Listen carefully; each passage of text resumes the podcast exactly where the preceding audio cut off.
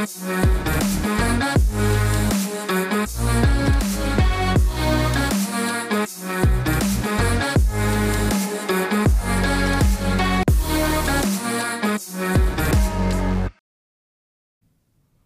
układzie otwartym często rozmawiam o Niemczech, o niemieckiej polityce, ale dzisiaj porozmawiam o innych twarzach. Nie o jednej, ale o innych, różnych innych, mało znanych twarzach Niemiec. O tym, jacy są współczesne Niemcy, jakie są Niemcy. Serdecznie Państwa zapraszam na tą rozmowę i dziękuję wszystkim, dzięki którym te rozmowy mogę prowadzić. Dziękuję wszystkim patronom, tym, którzy chcieliby dołączyć e, do tego grona i wspierać rozwój mojego projektu. Serdecznie zapraszam na mój profil w serwisie patronite.pl.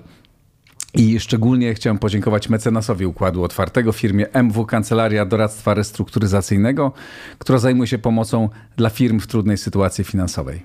I zapraszam na rozmowę.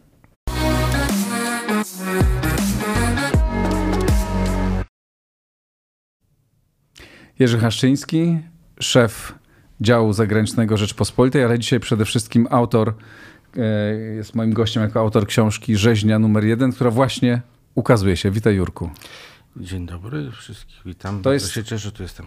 Okładka tej książki, mamy, jeszcze nie mamy, e, bo dzisiaj jest premiera tej książki, a e, fizycznie jeszcze jej nie mamy, aczkolwiek ją czytałem w wersji PDF-owej, w PDF-ie. Tak, tak, tak ona wygląda. E, zanim o samej książki, o książce porozmawiamy, to powiedz dla ciebie, z tych wszystkich opowieści, które tam snujesz, bardzo różnych, jaki obraz Niemiec e, e, ty widzisz? Jak, jak, jakie Niemcy ty, ty widzisz? Bardzo różnorodne, zarówno jeśli chodzi o Niemcy w sensie państwa, jak i społeczeństwa. E, ja, jak to reporter, zająłem się tematami trudnymi. Tak jak reporter e, jedzie do kraju egzotycznego, też się zajmuje tematami trudnymi. Jak jedzie zagraniczny reporter do Polski, to też się nie zajmuje e, turystycznymi atrakcjami, tylko tematami trudnymi. W związku z tym to spojrzenie wynikające z tej książki pokazuje, że Niemcy są państwem, są społeczeństwem, w którym jest mnóstwo traum, mnóstwo konfliktów, mnóstwo rzeczy, o których się głośno nie chce mówić. Ale Niemcy są przy okazji e, państwem niezwykle istotnym także dla dziennikarzy. Wiem, że nie wszyscy się interesują dziennikarstwem, ale miałem takie wrażenie, być może niesłuszne, nie jestem analitykiem rynku księgarskiego, że w Polsce dosyć mało jest reporterskich książek dotyczących Niemiec, naszego bardzo dużego sąsiada, a najbardziej, najważniejszego y, partnera gospodarczego. Z naszych siedmiu sąsiadów to chyba tylko mniej jest o Słowacji. To jest tak bardzo sądzę. ciekawe, e, e, co mówisz. Rzeczywiście tak, e, też tak, też tak mi się wydaje. Chociaż nie z Rosją, Ukrainą, tego. Białorusią, tak. Czechami. Prawda, które... Chociaż gdybyśmy policzyli teraz, ile tekstów, e, programów publicystycznych, tak dyskusji na temat Niemiec się ukazało, to zapewne byłyby na niekwestionowanym tak. numer, e, no, pierwszym miejscu, no poza może dzisiaj Ukrainą, mm, bo jest to bardzo Dobra. ważny partner.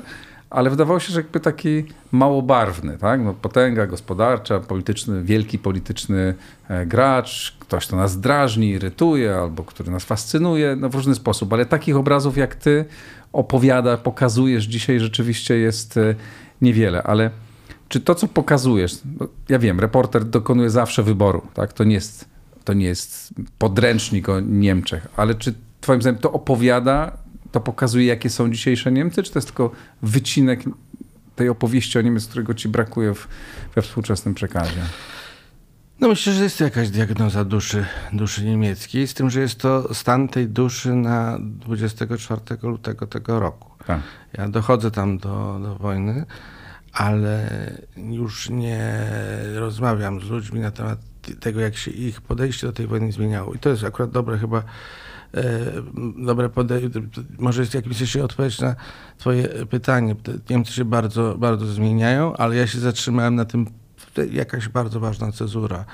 E, doprowadzam tam do, do, tego, do tego lutego, to znaczy e, jest tam trochę tekstów O lewicy niemieckiej. Nie tylko o lewicy, bo nie, gdyby to dotyczyło tylko lewicy, ta miłość do Rosji, to byłoby bardzo no piękne. I to nie dotyczyło niestety tylko lewicy i skrajnej prawicy, to tak. dotyczyło też części przynajmniej partii tych, które rządziły, nadal rządzą.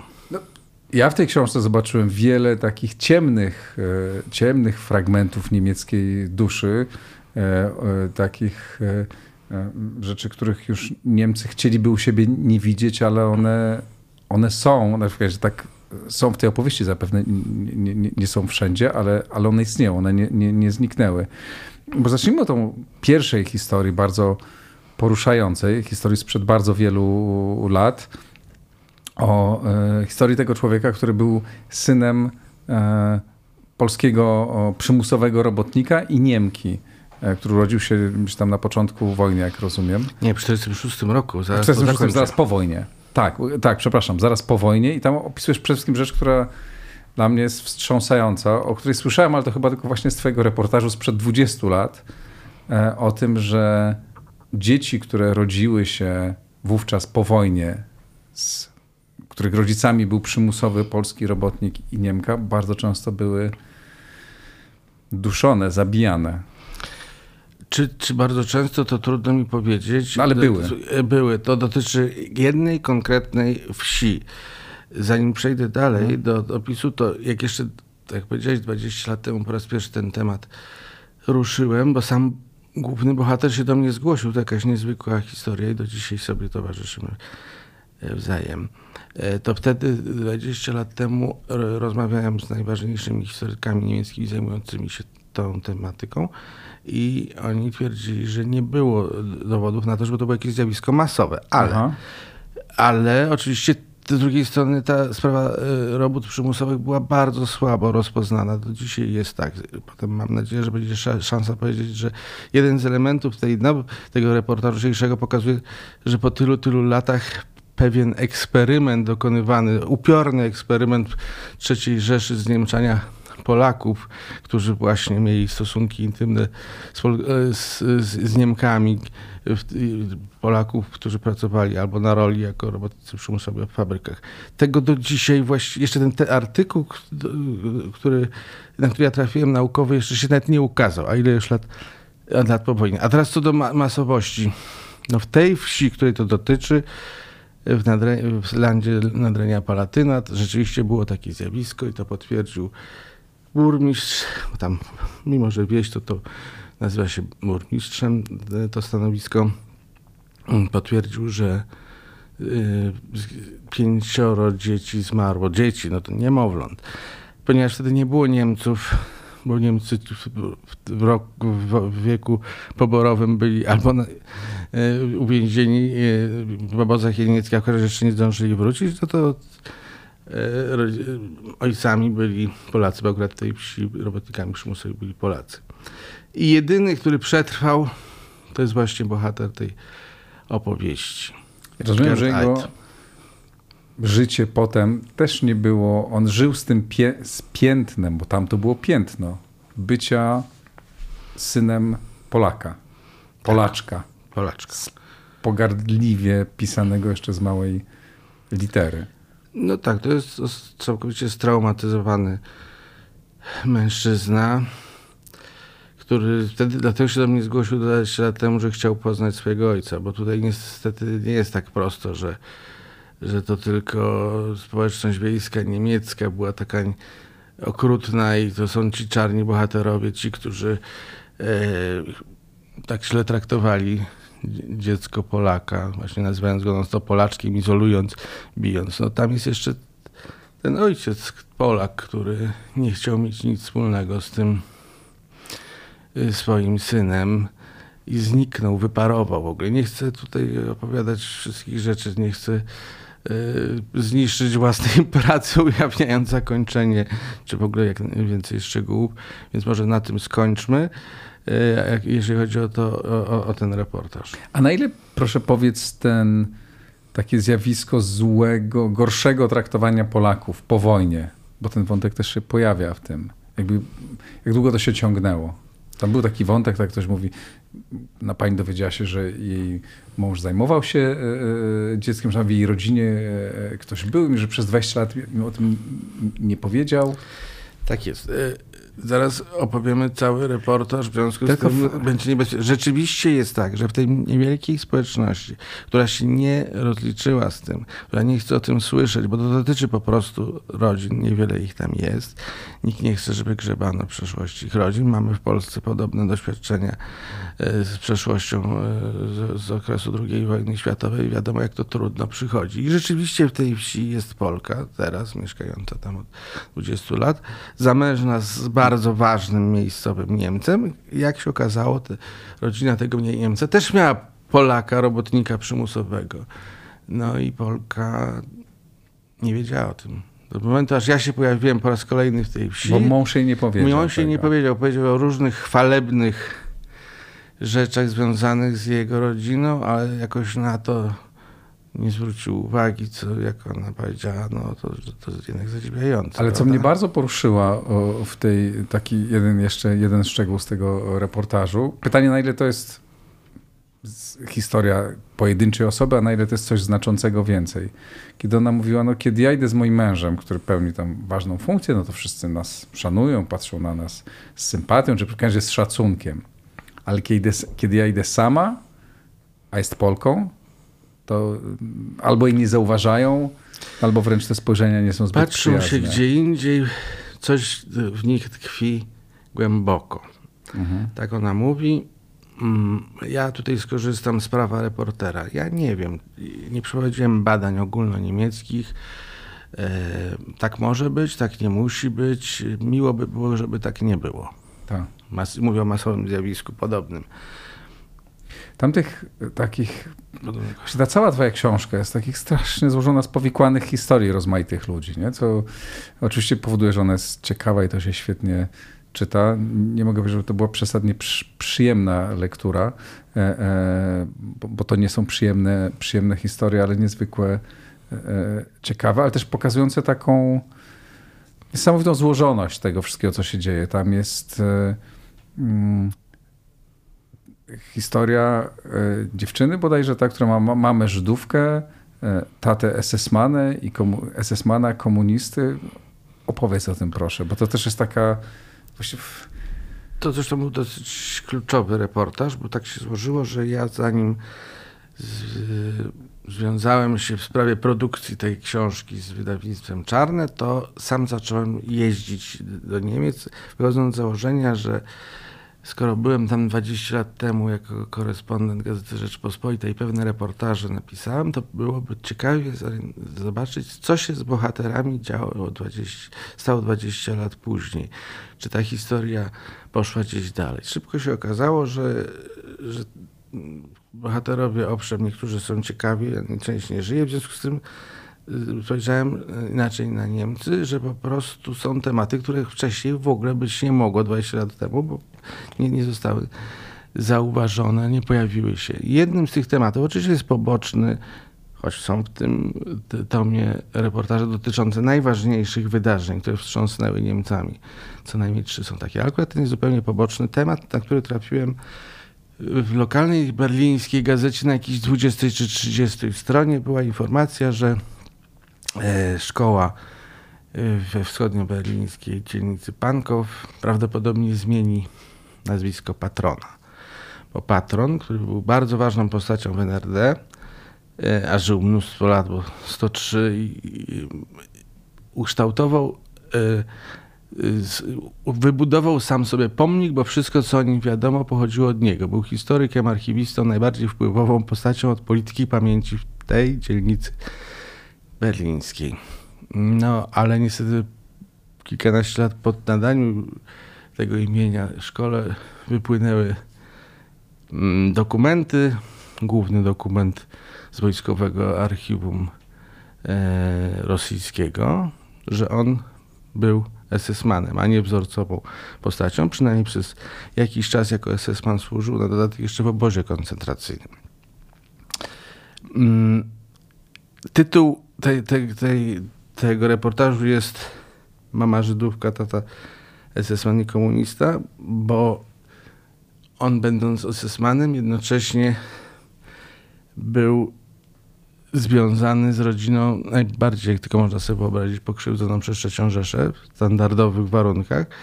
Czyli jego żona była stuprocentową Żydówką, a córka, która jest bohaterką, bo wciąż jeszcze żyje, bardzo wiekowa, ale zachowała fantastyczny umysł, wspomina, miała, miała taki tytuł mieszańca pierwszej klasy, czy pierwszego stopnia. Brutalnie to brzmiały te różne y, hitlerowskie określenia. I ona próbuje walczyć o dobre imię ojca, mimo to, że on był SS-manem, mimo to, że okłamał, mimo to, że pisał własną biografię, to ona jako córka to akurat mu wybaczyła, natomiast nie wybaczyła mu tego, że był komunistą. Ona uciekła do Berlina Zachodniego chwilę po budowaniu muru, co też jest samą sobie ciekawą opowieścią. Ale nie Niemcy dzisiaj e, już wypychają z siebie tę historię, tą złą, swoją historię. Na ile oni mm, mówią, dobra, no myśmy to już przetrawili, już opowiedzieliśmy i teraz już jakby nie, nie chcemy w żaden sposób do tego wracać. Czy to jest takie powszechne zjawisko, czy to są po prostu no, tak naprawdę są bardzo różni. Jedni o tym opowiadają, a inni to wypychają. W jednych miejscach się o tym mówi, w innych się nie mówi. No to ja nie jestem w stanie uśrednić i podać dokładnych badań, chociaż one są, ale ja jako reporter się tym nie zajmowałem. Ważna jest jedna rzecz, że część bohaterów to są ludzie, Niemcy, którzy się właśnie tą przeszłością zajmują, badają ją, krytycznie ją badają, próbują rozliczyć. E, pracują albo w instytucjach państwowych czy albo w instytucjach prywatnych, czyli ludzie prywatnie zbierają pieniądze na to, żeby się rozliczyć właśnie z jakimś dramatycznym, okropnym, e, morderczym okresem e, państwa niemieckiego. Także to nie jest jednoznaczne. Na pewno większość, co jest chyba naturalne, chce mieć to już za sobą i pewnie spora część uważa, że Niemcy odpowiedziały już za swoje winy, że się lepiej rozliczyły niż inne narody. No może w porównaniu z Japończykami, no to tak, natomiast czy, czy rzeczywiście teza, że już nie należy o tym mówić jest prawdziwa?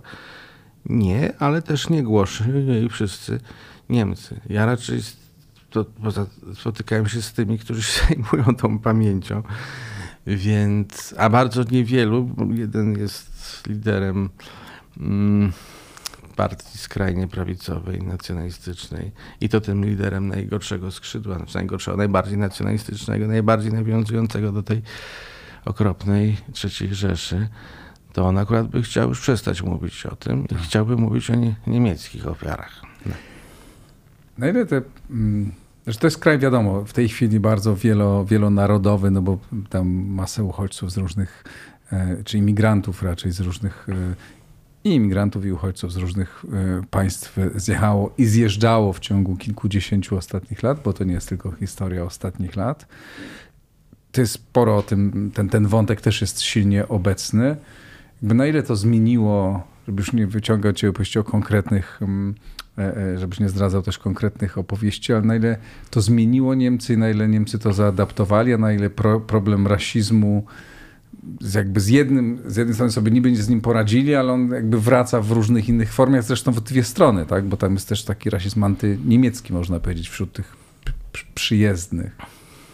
Na pewno jest to jeden z najważniejszych tematów i rasizm i podejście do imigrantów, przybyszów. E, I to jest myślę, temat, którego rola będzie rosła. Wraz z wzrostem y, procentowym ludności pochodzenia imigranckiego. Nie wiadomo, gdzie jest ta granica, y, ile, ile procent y, społeczeństwa może, mogą stanowić przybyszy, mam na myśli przybyszów z innych kręgów kulturowych, bo jeżeli to są Luksemburczycy, Polacy czy Czesi, to, to możemy założyć, że oni się mniej lub bardziej zintegrują, czyli w dużym stopniu po prostu zasymilują, nie będą rozpoznawalni. I jaki jest ten procent, który powoduje, że, że już większość tych etnicznych mieszkańców, w tym wypadku Niemców, tego nie akceptuje. Ja nie umiem tej liczby określić. Jak się pojawił taki tekst kiedyś chyba w New York Timesie, no, no ładnych parę lat temu, około, mniej więcej wtedy, kiedy był ten eksodus 2015 roku, tekst sugerujący, że za chyba dwa pokolenia Niemców będą mniejszością w własnym kraju. Wtedy rozmawiałem z jednym z, może nie najważniejszych polityków Partii Zielonych, ale jednak ważnym politykiem Partii Zielonych. Był szalenie oburzony. Dlaczego w ogóle, i to taka cywilizowana gazeta liberalno-lewicowa, amerykańska, takie rzeczy wypisuje, to dlaczego miałby, miałoby nas to przerażać? Bo tam była teza, że to mhm. roz, rozsadzi państwo, że to będzie już nie, nie do utrzymania i był oburzony. Dlaczego nie? Niech będą wszyscy muzułmanami na przykład. Także y, ja nie wiem, na ile on mówił wskutek y, emocji, natomiast część społeczeństwa niemieckiego, tego liberalno-lewicowego, zakłada, że to Niemcy w przyszłości mogą być zupełnie inną społecznością, jakby przeniesioną z innego tak. regionu świata i że to nie ma żadnego znaczenia. No takie fragmenty są, już są, tak, bo przecież tam szkołę, w której tak. większość uczniów to nie są Niemcy, tylko, tylko są tak nim przyjezdni, Niemcy co nie znaczy, Co nie znaczy, że oni są wszyscy, że będą wszyscy żyli zupełnie w innym świecie, jakby jakiejś enklawie. To dotyczy miasta Hanau 100 tysięcznego koło Frankfurtu nad Menem, gdzie w, w, tej centralnej dzielnicy są rzeczywiście szkoły, w których jest paru tylko Niemców, takich etnicznych Niemców, oni to są cudzoziemcy i w ogóle w, tej, w tym mieście co najmniej jedna piąta mieszkańców to są Turcy. Tak. Już w tej chwili, a zaczęli przyjeżdżać tam w latach 60., prawda? Także można sobie wyobrazić, co będzie dalej, skoro oni raczej mają więcej dzieci, są jeszcze inni cudzoziemcy. Dla też niektórych osób wypowiadających się w, w tej książce, o tych osób o sympatiach, nazwijmy to mocno prawicowych, to, to już pojawienie się jakiejś niemieckiej miejscowości, zwłaszcza na wschodzie, niewielkiej grupy, ale większej niż była wcześniej, znaczy powiększającej ten stan, to już jest dla nich przestroga, a co będzie, jeżeli to będzie tak rzeczywiście rosło z tą samą często, w takim, w takim samym stopniu co roku będzie się to zwiększało, no to po pewnym czasie będziemy tutaj już żyli jak nie na własnej ziemi. Ich to niepokoi, innych to nie niepokoi. Właśnie, a na ile twoje, na, wiem, że nie uciekasz od takiego generalizowania, już nie jesteś, nie, no nie prowadzisz badań, ale reporter ma, e, e, ma swój nos i pewne rzeczy czuje, tak? Na ile na twój nos, na twoją obserwację, spędziłeś tam sporo czasu, wracałeś przez wiele e, lat. To jest problem, który może być takim wybuchowym, czy to jest problem, z którym Niemcy, mimo tego, że on jest tak trudny, by sobie całkiem nieźle radzą? I radzą sobie, ale jednocześnie widać, że y, są no, rozhisteryzowani. Mam na myśli tę większość, te establishment plus większość, która na, przynajmniej na razie wspiera establishment. Na czym to polega? To też opisałem, że wszelki, ponieważ tym głównym przeciwnikiem establishmentu, a jednocześnie ugrupowaniem, które e, jest antymuzułmańskie, no bo głównie mówimy tutaj o muzułmanach, o imigrantach muzułmańskich, jako tych, którym niektórzy, którzy niektórym się kojarzą z zagrożeniem dla niemieckości to, to ta partia, jeżeli odniesie jakiś sukces e, w wyborach lokalnych, landowych czy jakichś innych, to jest wielki krzyk, że państwo się wali, a jeszcze większy krzyk, jeżeli ta partia AfD, Alternatywa dla Niemiec, e, próbuje się do, dostać do jakiejkolwiek władzy od poziomu wsi, już nie mówię o landzie. Była taka sytuacja ważnym dosyć landzie wschodnim Turyngii, gdzie niemal udało się alternatywie dla Niemiec, i to tam jest akurat taka najbardziej radykalna wersja tej partii, niemal udało jej się przełamać tę izolację. Czyli prawie, że stała się partią może nie tyle współrządzącą, ale wspierającą mhm. rząd mniejszościowy CDU i FDP. Histeria, jaka w związku z tym wybuchła w całym kraju, to, co mówili wtedy najważniejsi politycy, to, że kanclerz Merkel, podróżująca po Afryce, zażądała, żeby unieważnić to, co się tam stało, to znaczy, że jej partia na lokalnym poziomie zgodziła się na taki układ, to wszystko pokazuje, że Niemcy, ta większość, bardzo ostro reagują na te, na te próby dojścia do władzy e, partii, która reprezentuje ten, ten brunatny, nazwijmy to, elektorat i która przypomina, że Niemcy kiedyś wybierały znacznie większej znacznie większą liczbą głosów partię, która doprowadziła do największej tragedii w XX wieku. A czy tam jest moim zdaniem taki potencjał do, już nie mówię o tym, żeby się uaktywnić ci najbardziej radykalni ludzie na wschodzie, którzy są biedniejsi, którym jest gorzej, którzy widzą te duże różnice społeczne i, i, i dla nich jest to szokiem, ale ja raz miałem coś takiego, to też się odwołam z kolei do swojego reporterskiego nosa. Parę lat temu, dobrych, kiedy się zaczęła ta, te, te, te, ten pierwszy kryzys, byłem na nartach w mhm. Austrii. Nie w Niemczech, tylko w Austrii. Ale akurat jechałem sobie krzesełkiem z jakimś Niemcem z Monachium. Ewidentnie taka klasa średnia niemiecka. I sobie rozmawiamy.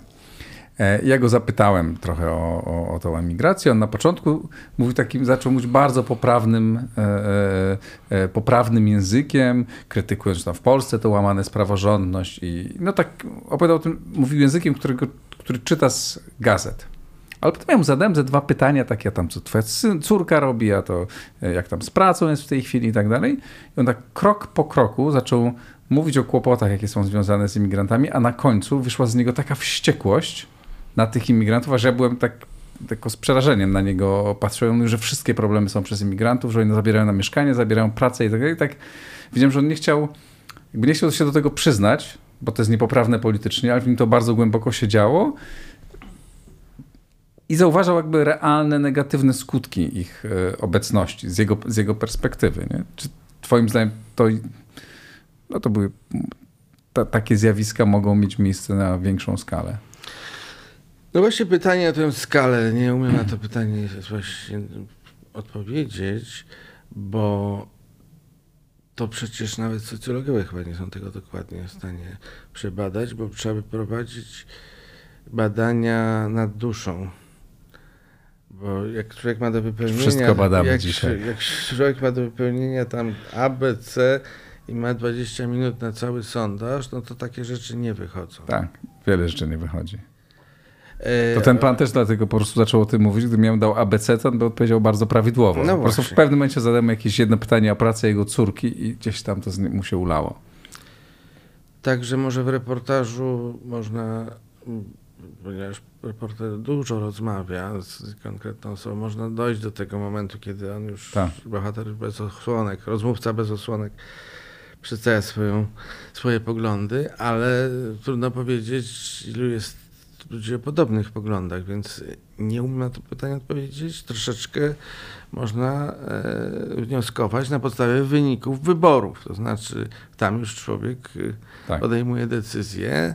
I, I to AfD jest, no, choć, chociaż jest, ale jest cały czas, ale cały czas jest, jest poza wschodnimi Niemcami, poza wschodnimi Niemcami to bardzo rzadko ma więcej niż 10% w wyborach, czy od 1 dziesiąta społeczeństwa to nie jest tak dużo. No, problem jest, znaczy mnie się wydaje, że to nie jest tak dużo. Niemcy, ci z establishmentu są przerażeni, bo oni patrzą na to, jak, że to jest taki kraj, w którym był Hitler. No to, mhm. to nawet 10% jest przerażające, że po Hitlerze, tak. co nie znaczy, że cała AfD to jest prohitlerowska partia, ale sam tam ewidentnie ludzie dosyć pozytywnie odnoszący się do tego dziedzictwa. Natomiast jeszcze jedno tylko zdanie. W Niemczech Wschodnich w tej chwili według niektórych sondaży, to nie są głosowania sondaże, to jest, AfD jest najpopularniejszą partią, mhm. a w wyborach zazwyczaj ma około tam 20 paru procent, czyli mhm. bardzo mhm. dużo.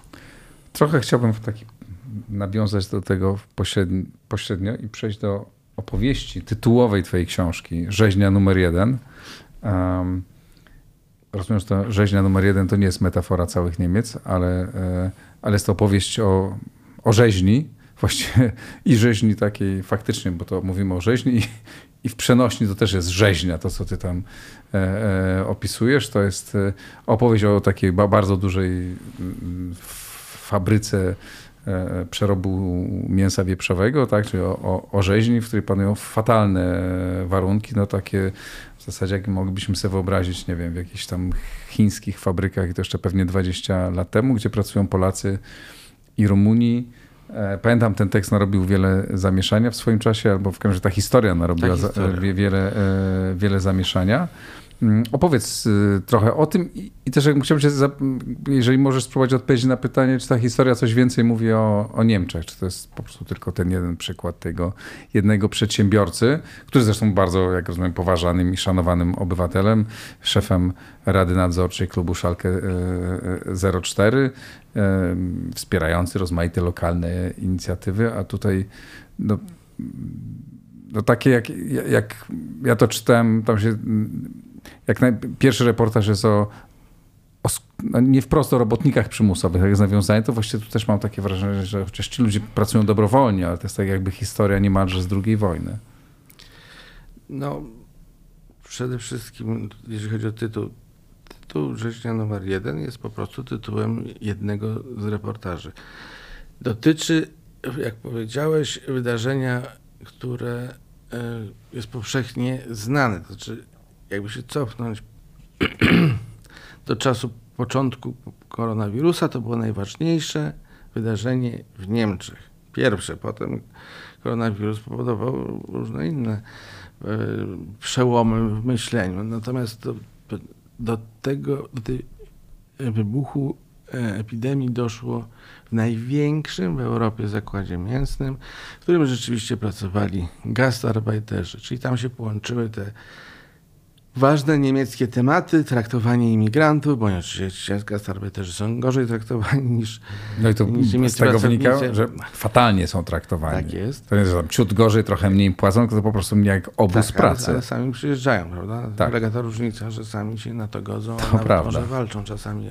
Kiedyś walczyli, teraz już te różnice płacowe, bo nie są takie duże. Tam włączyła się w to jeszcze debata ekologiczna, to znaczy na ile w ogóle można się opierać na mięsie i czy sposób hodowli też, czy może być tak, bo to nie tylko okrucieństwo wobec obcokrajowców czy gastarbeiter, ale także wobec zwierząt wszystkim jest. Znaczy po przeczytaniu tego artykułu jakby droga do przejścia na wegetarianizm, na wegetarianizm jest bardzo, bardzo łatwa wydaje się, bo się to straszne. I, I, do tego wszystkiego jest jeszcze właściciel tej wielkiej fabryki, to jest Madrid Północnej Stalinlandzie, w 50-tysięcznym mieście Rada Wiedenbrück. I rzeczywiście właściciel tej, tej wielkiej rzeźni, jeden z najbogatszych ludzi w Niemczech, mm, był, jest celebrytą związanym z futbolem, e, a na dodatek, ale to już jest nieaktualne, to powiem, ale w momencie, kiedy ten reportaż powstał, to był przyjaciel Putina. Tak. Golaneczkę mu przygotowywał, jak się widzieli, bo pan, pan Putin lubi golonkę, więc osobiście ten miliarder beklował e, golonkę dla Putina. Potem się już jego wyparł. Już po 24 lutego się wyparł, więc to jest przynajmniej jakiś sukces, jeśli można powiedzieć. No dobrze, to co nam, co nam ta historia ja wiem, że to jest. Ja nie, właśnie nie chciałbym, żebyśmy przesadzili z e, opisem z tego, co wynika, tak? No, ale chciałem to pytanie zadać. No, historia o tym, jak fatalnie produkowana jest żywność w strasznych warunkach, jak są strasznie e, traktowane zwierzęta i w jak ma masową skalę się produkuje. Podejrzewam, że w Stanach Zjednoczonych też pewnie można było i do dzisiaj pewnie można znaleźć wiele takich, e, wiele takich fabryk. Czy nie wiem, czy wiele, ale myślę, że, że, że one są bardzo źle traktowani ludzie, którzy e, pra, pracownicy, którzy pewnie nie mają świadomości, jak tam jest jadąc tam, tak? którzy pracują po x e, godzin, nie mają żadnej opieki społecznej, niczego, jak się im tam coś utnie, no to idą do lekarza, który mówi, tak że nic było, się nie tak stanie. Było, to się miało zmienić, tak. więc. To tak, ale przez lata to, to, było, tak? I tam pracowali Polacy i, i Rumuni. E, oczywiście o, jeszcze do tego słabo opłacani, mieszkający w złych warunkach. No ale jednocześnie szanowana postać jeszcze peklująca Putinowi golonkę. Tylko, że w tym wszystkim są jeszcze te polskie firmy pośredniczące, z których, które rodak rodaka tak traktował. Nie ma takiej tak, prostej to jest też, To prawda, tak, bo to powiedzmy, że tych, tych pracowników przywoziły tam polskie firmy, które w tej... system kapitalizmu, powiedziałbym tutaj. Ale taki bardzo nie przeszedł, dobry, nie przeszedł y, próby e, obnażył swoje oblicze, ponieważ sprawa wzbudziła wielkie zainteresowanie w Niemczech i przerażenie, bo tam ponad tysiąc osób zachorowało, a to było jeszcze w czasie, kiedy po pierwsze nie tak dużo chorowało, a, a jeszcze znacznie mniej umierało. To były te czasy, kiedy jak słyszeliśmy, że w jakiejś miejscowości się pojawił zakażony, to tam tak. zabraniano do parku wchodzić. Więc wyobraźmy sobie, jakie to było wydarzenie i wtedy jak spojrzały na to media i, i, i uświadommy sobie, że właściciel tej gigantycznej rzeźni był wrogiem publicznym numer jeden. Ale gdyby nie było COVID-u, pewnie do tego by nie doszło. Tak. Tam się toczyło. Prawdopodobnie tak, chociaż być może y, dzięki temu, że zarobki w tych krajach, skąd pochodzą też może będą rosły, to, to trudniej byłoby zdobywać takich pracowników i trudniej byłoby tym firmom pośredniczącym tak brutalnie ich wykorzystywać. Ale to jest bardzo trudno mi powiedzieć, to mówi wyłącznie o Niemczech. To akurat się stało w Niemczech, bo Niemcy, wielki kraj, największa fabryka mięsa jest tak. Natomiast myślę, że to jest bardziej ludzka opowieść, mhm. nie tylko o Niemczech. Pewnie też. Na końcu, na końcu porozmawiajmy o stosunku do Rosji, bo ten wątek też się, e, też się pojawia. E, to, co zapamiętałem, taka jedna, jedna z wielu rzeczy, która gdzieś tam wbiła się w głowie, to tytuł e, na okładce e, dziennika Jungewelt, może mało znaczącego dziennika, ale, ale ukazała się Wszystkie drogi do pokoju wiodą przez Moskwę. E, I to przecież w reportażu, w którym opisujesz, jak ludzie czczą pamięć Róży Luksemburg. Jak ten. Bo nie chcę, żebyś tam zdradzał wszystkie historie mm, tego reportażu. Mam nadzieję, że Państwo przeczytają, ale opowiedz coś o tym, jakby skąd ta, ta mięta do, do Rosji. Zacznę od tego gościa, co peklował mu Putinowi e, golonkę przez, przez tych mm, E, socjalistów czczących róże Luksemburg. Ten, Angela. ten król kiełbas e, jest, ma sympatie co najmniej centroprawicowe, a może nawet prawicowe, ale nie skrajnie prawicowe, mhm. przynajmniej on się z nimi nie obnosi, bo nie mógłby być tak. celebrytą. I on właśnie uwielbiał Putina i on mu robił golonkę. To co dopiero mówić o skrajnej lewicy, to tu sympatie rosyjskie są może w jakimś sensie bardziej uzasadnione, bo Rosja kojarzy się z, głównie te rzeczy rozgrywają we wschodnich Niemczech, no kojarzy się z dziedzictwem Związku Radzieckiego, który pokonał nazistów. No nam to się może wydawać zaskakujące, że to się dzieje, że, że te, te, te przekonania głębokie prorosyjskie E, się tak długo utrzymały i że nie docierały do tych środowisk żadne informacje dowodzące, że Rosja jest imperialnym e, krajem i stosuje kolonialne zasady. Czyli paradoks polega na tym, że e, rocznica śmierci Róży Luksemburg, świętowana w Berlinie Wschodnim jeszcze w tym roku, wyglądała jak wspieranie przez antyimperialistów, bo to są partie, grupowania antyimperialistyczne, największych imperialistów, jacy istnieją. E, rosyjski imperializm z radością wspierany przez antyimperialistów. To jest, to nie jest nie tylko o tym ta opowieść, ale jak zapytałeś o podejście do Rosji, to ono takie jest. E, czy to się zmieniło? No niestety akurat tu mogę się publicystycznie do tego odnieść. W tych środowiskach skrajnie lewicowych raczej specjalnie się to nie zmieniło. Są pozytywne przykłady. Niestety także się nie zmieniło we wschodnich Niemczech. Nie w, koniecznie w środowiskach skrajnie lewicowych, mhm. Ale jak, wszyscy wiemy, to może już ostatnie zdanie publicystyczne. Społeczeństwo niemieckie jako całość no jednak przeszło przemianę. I, I, większość Niemców w sondażach, nie wiem jak one są głębokie, to, to wracam do poprzedniego wątku, ale większość społeczeństwa niemieckiego wspiera jednoznacznie Ukrainę.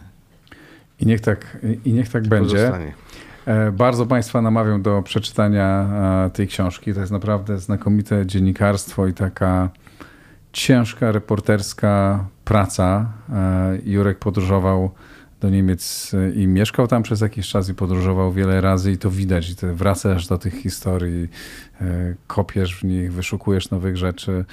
Mm, niewiele jest już dzisiaj takiego dziennikarstwa, ale, ale, ale w niektórych miejscach się pojawia więc tym bardziej e, warto, to, e, warto tę książkę przeczytać. Ona nie jest antyniemiecka. Ona pokazuje po prostu wielobarwne, inne twarze Niemiec, które, które znamy. Dziękuję bardzo. Zaproszenie nie jest ani antyniemiecka, ani proniemiecka. Są to po prostu reportaże o niemieckiej duszy. E, napisany przez Jerzego Haszczyńskiego, gościa Układu Otwartego. Dziękuję bardzo, bardzo Ci serdecznie, Jurku, dziękuję. Dziękuję Państwu. E, to wszystko. Jeśli podobała Wam się ta rozmowa i wysłuchaliście jej do końca, to po pierwsze napiszcie, co, co o tym sądzicie i co sądzicie o, o tym, co dzieje się w Niemczech, o tym, co usłyszeliście. E, przeczytajcie koniecznie książkę, a jeśli w ogóle podobają Wam się moje rozmowy, wspierajcie je na patronite.pl. Bardzo do tego namawiam. Dziękuję patronom, dziękuję Państwu. Do usłyszenia.